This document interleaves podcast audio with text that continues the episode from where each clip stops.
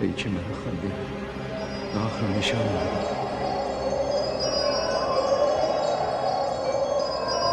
و عشق مرکب حرکت است نه مقصد حرکت. تا این عشق با تو چه کند؟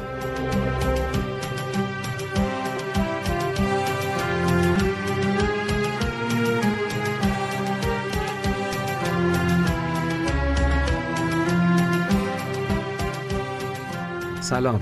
پادکست آینه دار رو میشنوید در اردیبهشت سال 1400 خورشیدی. اگر دغدغه وطن دارید اگر بزرگترین آرزوتون صلح و برابری و وحدت بین همه مردم دنیاست اگر عاشق آدمهای اثرگذارین و دوست دارین بشناسیدشون این پادکست رو دنبال کنید.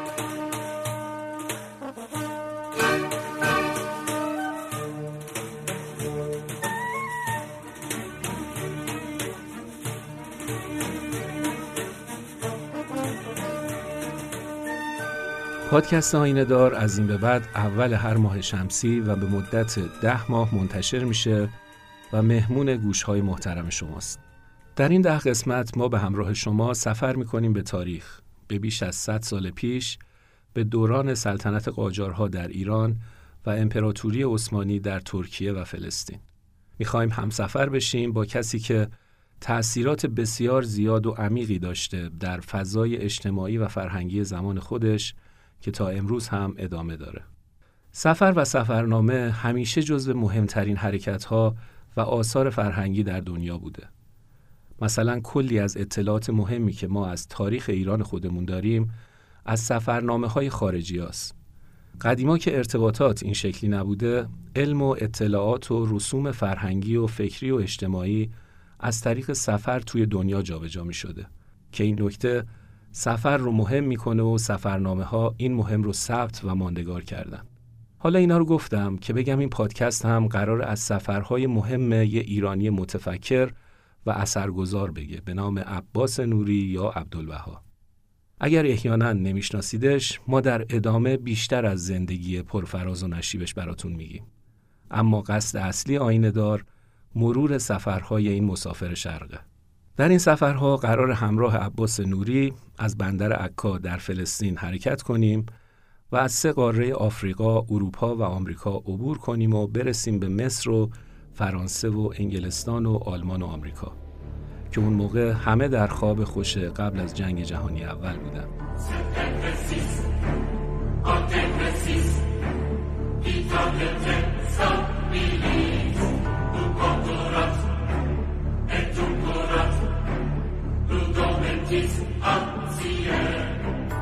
پادکست آینه دار قرار از کسی بگه که از نه سالگی در تبعید زندگی کرده.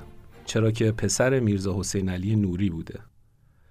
حسین علی نوری یا بهاءالله پیامبر دیانت بهاییه که پسرش عباس سوم خرداد 1223 خورشیدی در محله اودلاجان تهران به دنیا اومده. البته قبل از پیامبر شدن پدرش. برای کسایی که محله اودلاجان رو نمی‌شناسن باید بگم که تهران در دوره قاجار چهار محله اصلی داشته به نامهای محله سنگلج، محله چاله میدان، بازار و محله اودلاجان. و همونطور که گفتم عباس در همین محله اودلاجان به دنیا اومده که اون زمان بیشتر محل زندگی کلیمیا بوده. و البته معروف بوده به محله اعیان و اشراف. بسیاری از بزرگان دربار توی اون محله زندگی می‌کردن به هر حال اون محله نزدیک ارگ سلطنتی بود که البته امروز خیلی از اون خونه های مجلل تخریب شده و فقط بعضیاش حفظ شده. خلاصه عباس توی یکی از اون خونه های مجلل به دنیا اومد که خودمونیش میشه بچه پامنار. پدر بزرگ عباس خوشنویس دربار فتحعلی شاه بود و از شاه لقب میرزای بزرگ گرفته بود و معروف بود به میر اماد ثانی. عباس اسم پدر بزرگشو داشت. عباس نوه میرزا بزرگ، اهل نور، متولد تهران محله اودلاجان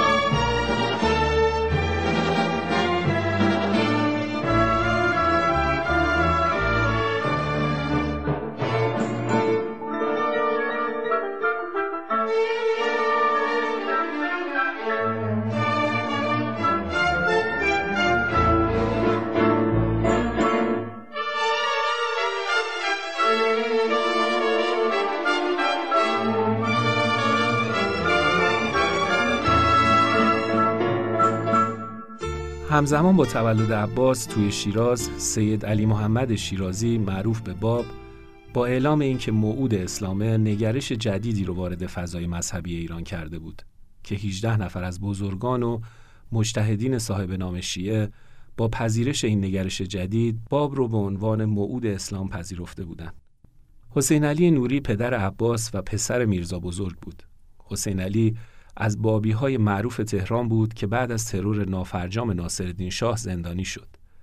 با اینکه خودش با این کار بسیار مخالف بود و سعی در جلوگیری از این اتفاق داشت ولی عدهای بابی خودسرانه و از روی احساسات و ناراحتی ناشی از تیرباران باب در تبریز به دستور امیر کبیر دست به اقدام عجولانه و بیمنطق زدن و تصمیم گرفتن ناصرالدین شاه رو ترور کنن. اونم چجوری؟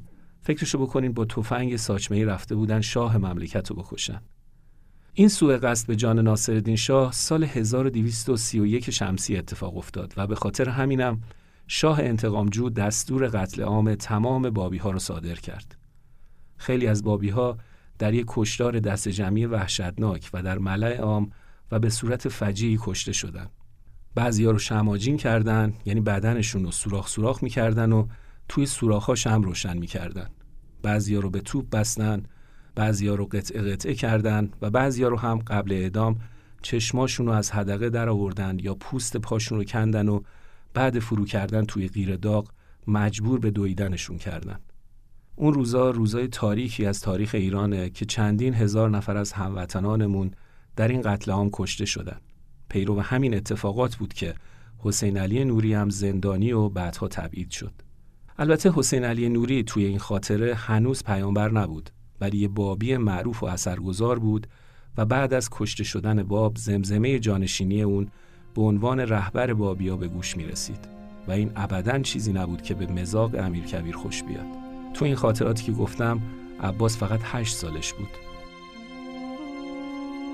بعد از اینکه این تیراندازی به ناصر شاه شد و امیر کبیر باب و کشت و مردمم از این فرصت استفاده کردن. هر کس با هر کسی دشمنی داشت بر چسب بابیگری بهش می‌زد و به قتل و قارتش میپرداخت. و این ماجرا همینجوری ادامه پیدا کرد. از یه طرف حکومت و از یه طرف مردم. تعداد خیلی زیادی از افراد افرادی که به باب ایمان آورده بودن کشتنشون و تاهره هم یکی از اون افرادی بود که به خاطر اینکه ایمان به باب آورده بود به شهادت رسید.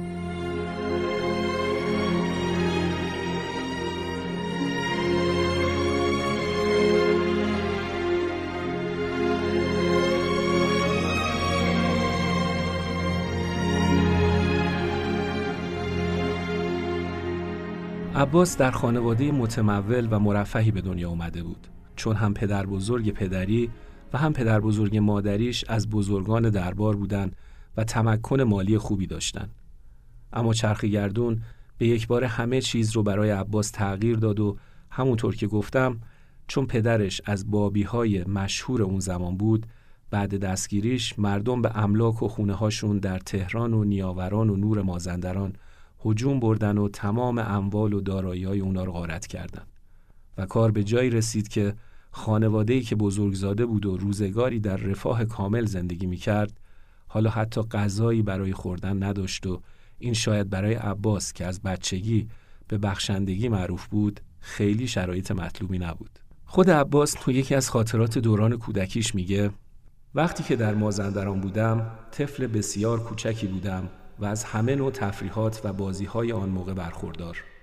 در شهر مردی بود به نام آقا رحیم که رئیس چوپانهای ما بود.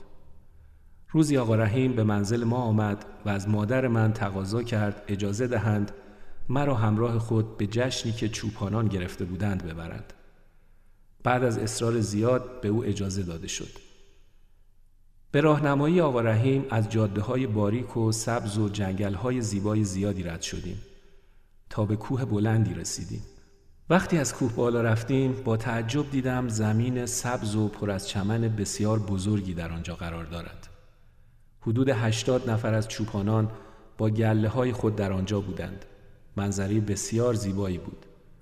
وقتی به چادر که همه در آن جمع بودند رسیدیم دیدم هشتاد نفر از چوپانان در صف ایستادند که به من سلام کنند.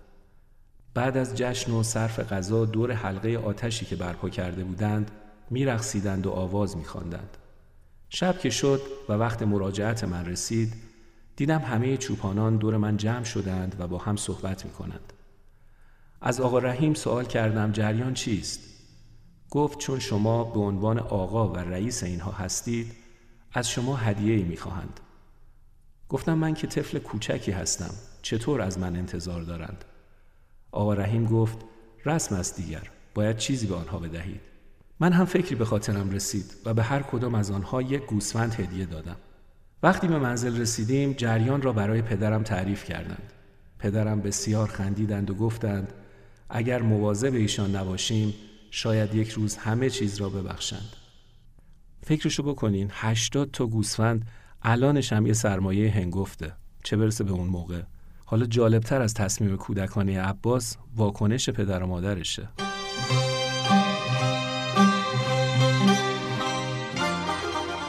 زندگی عباس بعد دستگیری پدرش دچار سختی های زیادی شد. مخالفین و دشمنان پدرش مدام به خونشون حمله می‌کردن و خانواده رو اذیت می‌کردن. میگن یه روزی اونقدر سنگ به سمت خونشون انداختن که حیات خونشون پر سنگ شد.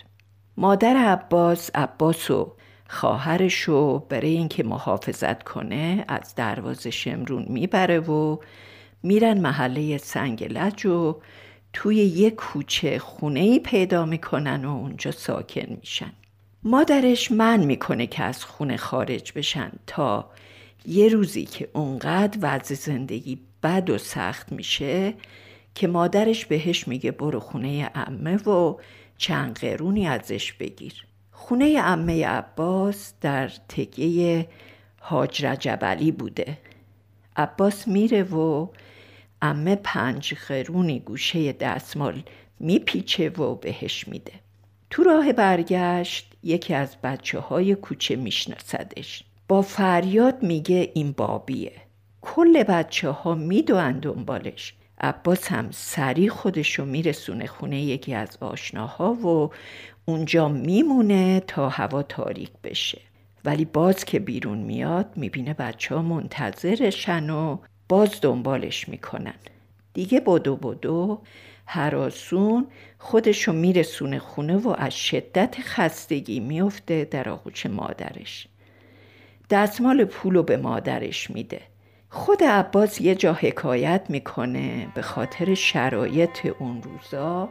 به وضعی رسیدیم که یه روز مادرم یه مقدار آرد کف دستم ریخت و به جای نان و غذا همون آردو خوردم.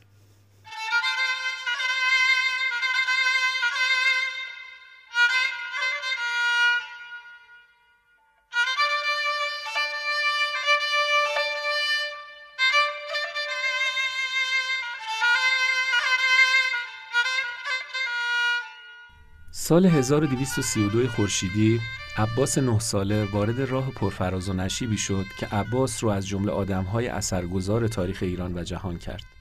عباس همراه پدر و خانواده اول از ایران به بغداد رفت و بعد به استانبول ادرنه در ترکیه امروزی.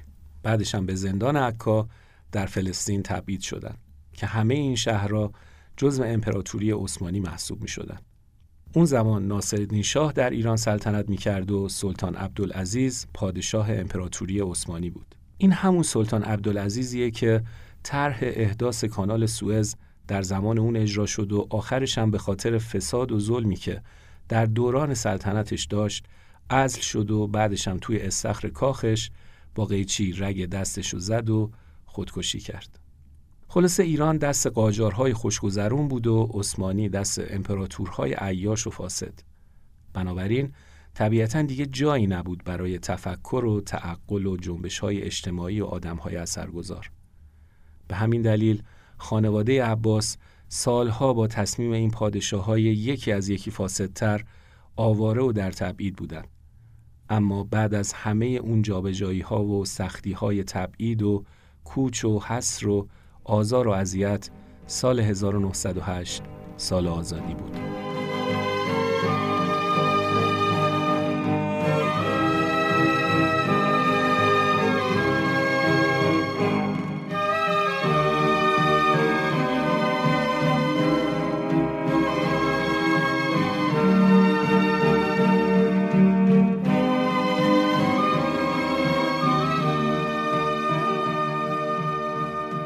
1908 برابر با 1287 شمسی وقتی توی ایران محمد علی شاه در گیرودار تعطیل کردن و به توپ بستن مجلس بود توی ترکیه انقلاب ترکان جوان رخ داد و دولت عثمانی رو به زوال رفت و با این اتفاق خانواده عباس از حصر آزاد شدند. وقتی که تقریبا 16 سال از فوت حسین علی نوری یا بهاءالله میگذشت و اون پسر نه ساله که یار تبعید و حصر پدر بود حالا دیگه 64 ساله شده بود.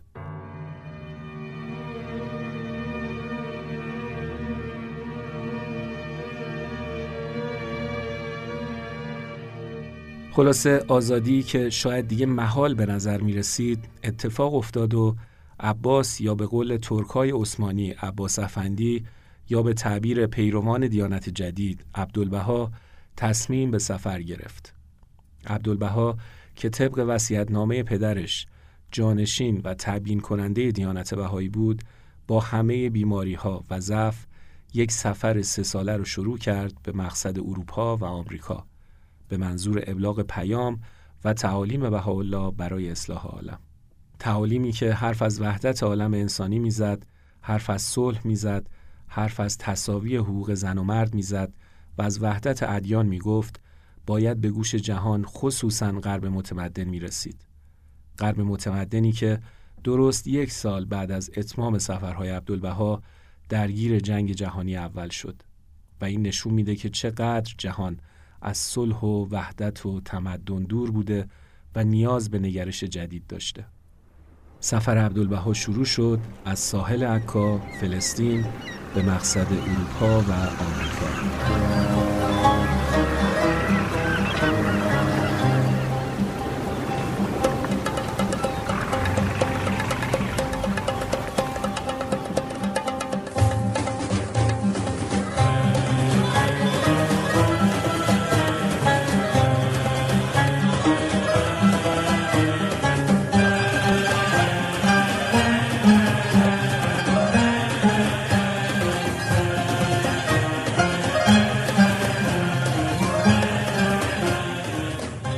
فعلا قصه رو همینجا نگه داریم. قسمت اول پادکست آینه دار همینجا به پایان می‌رسه. ولی ادامه این روایت و ماجرای سفرهای عبدالبها رو می‌تونید در شماره های بعدی بشنوید و دنبال کنید.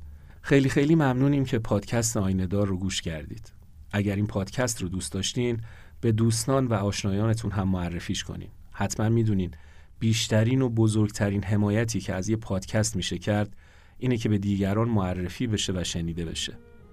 این روزا بیشتر مراقب خودتون و همدیگه باشین تا دوباره سلامتی و شادی در کل جهان فراگیر بشه. تا شماره بعدی خدا نگهدارتون باشه.